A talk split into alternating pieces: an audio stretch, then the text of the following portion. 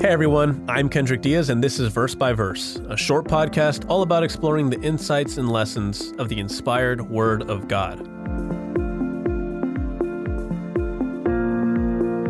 Today we're looking at Acts chapter 2, verses 36 and 37. Now, after Jesus died and was resurrected, he spent some time with his disciples. Now, obviously, he wasn't a human being at this point.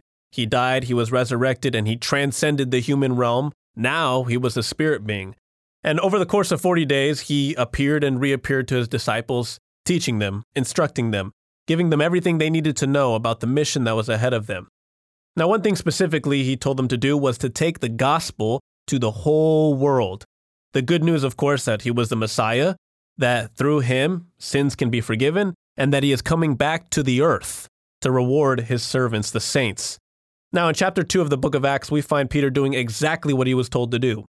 It was the day of Pentecost, and there were thousands and thousands and thousands of people in the city of Jerusalem.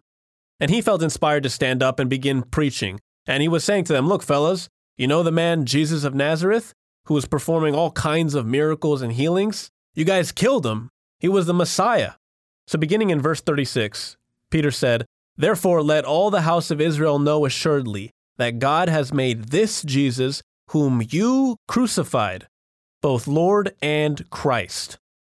Now, the term Christ means, again, the anointed one, and it is a reference to the Messiah. He was the chosen one, the one who was selected to be the sin offering for all of humanity.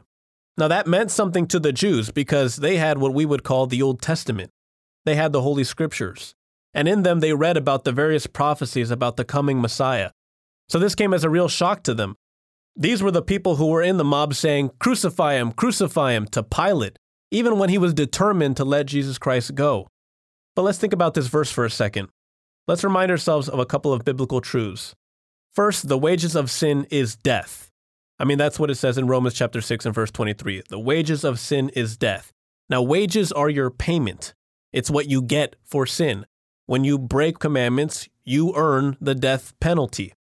We also know, because the Bible says in a couple of different ways, that everybody has sinned. Everybody is guilty. God says through the book of Psalms that there is none righteous. There's no one who does good. No, not even one person. And Romans chapter 3 and verse 23 says, all have sinned and fall short of the glory of God. So everyone has broken God's commandments. If you've lied, if you've stolen something, if you've worked on the Sabbath and broke the Sabbath, death is your wages. But because Christ died to pay for sin on our behalf, then our individual sins are why Christ was crucified. So when Peter said, "This Jesus whom you crucified," we should really be pointing the finger at ourselves. But going on in verse 37, they, the people who heard his sermon, they were cut to the heart. Have you ever felt a pang of guilt? Have you ever felt your conscience just overwhelmed by something horrendous that you did?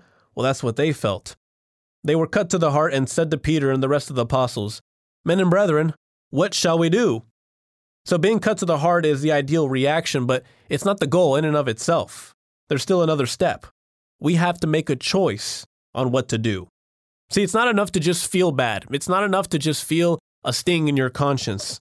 Peter told them, repent. And that's exactly what Jesus Christ said when he began his ministry. Repent and believe the gospel. That's also what John the Baptist said. Repent. That's what God wants us to do. Now, the idea of repentance in the Bible is much different than the kind of repentance you see in many churches. So we have a booklet and several articles explaining the differences so you can be on the same page as God when it comes to the repentance he wants to see. I'll go ahead and link them in the show notes.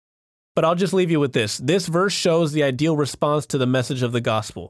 Yes, we should feel guilty, but that guilt should prompt us to look seriously at our lives and then ask, what should I do?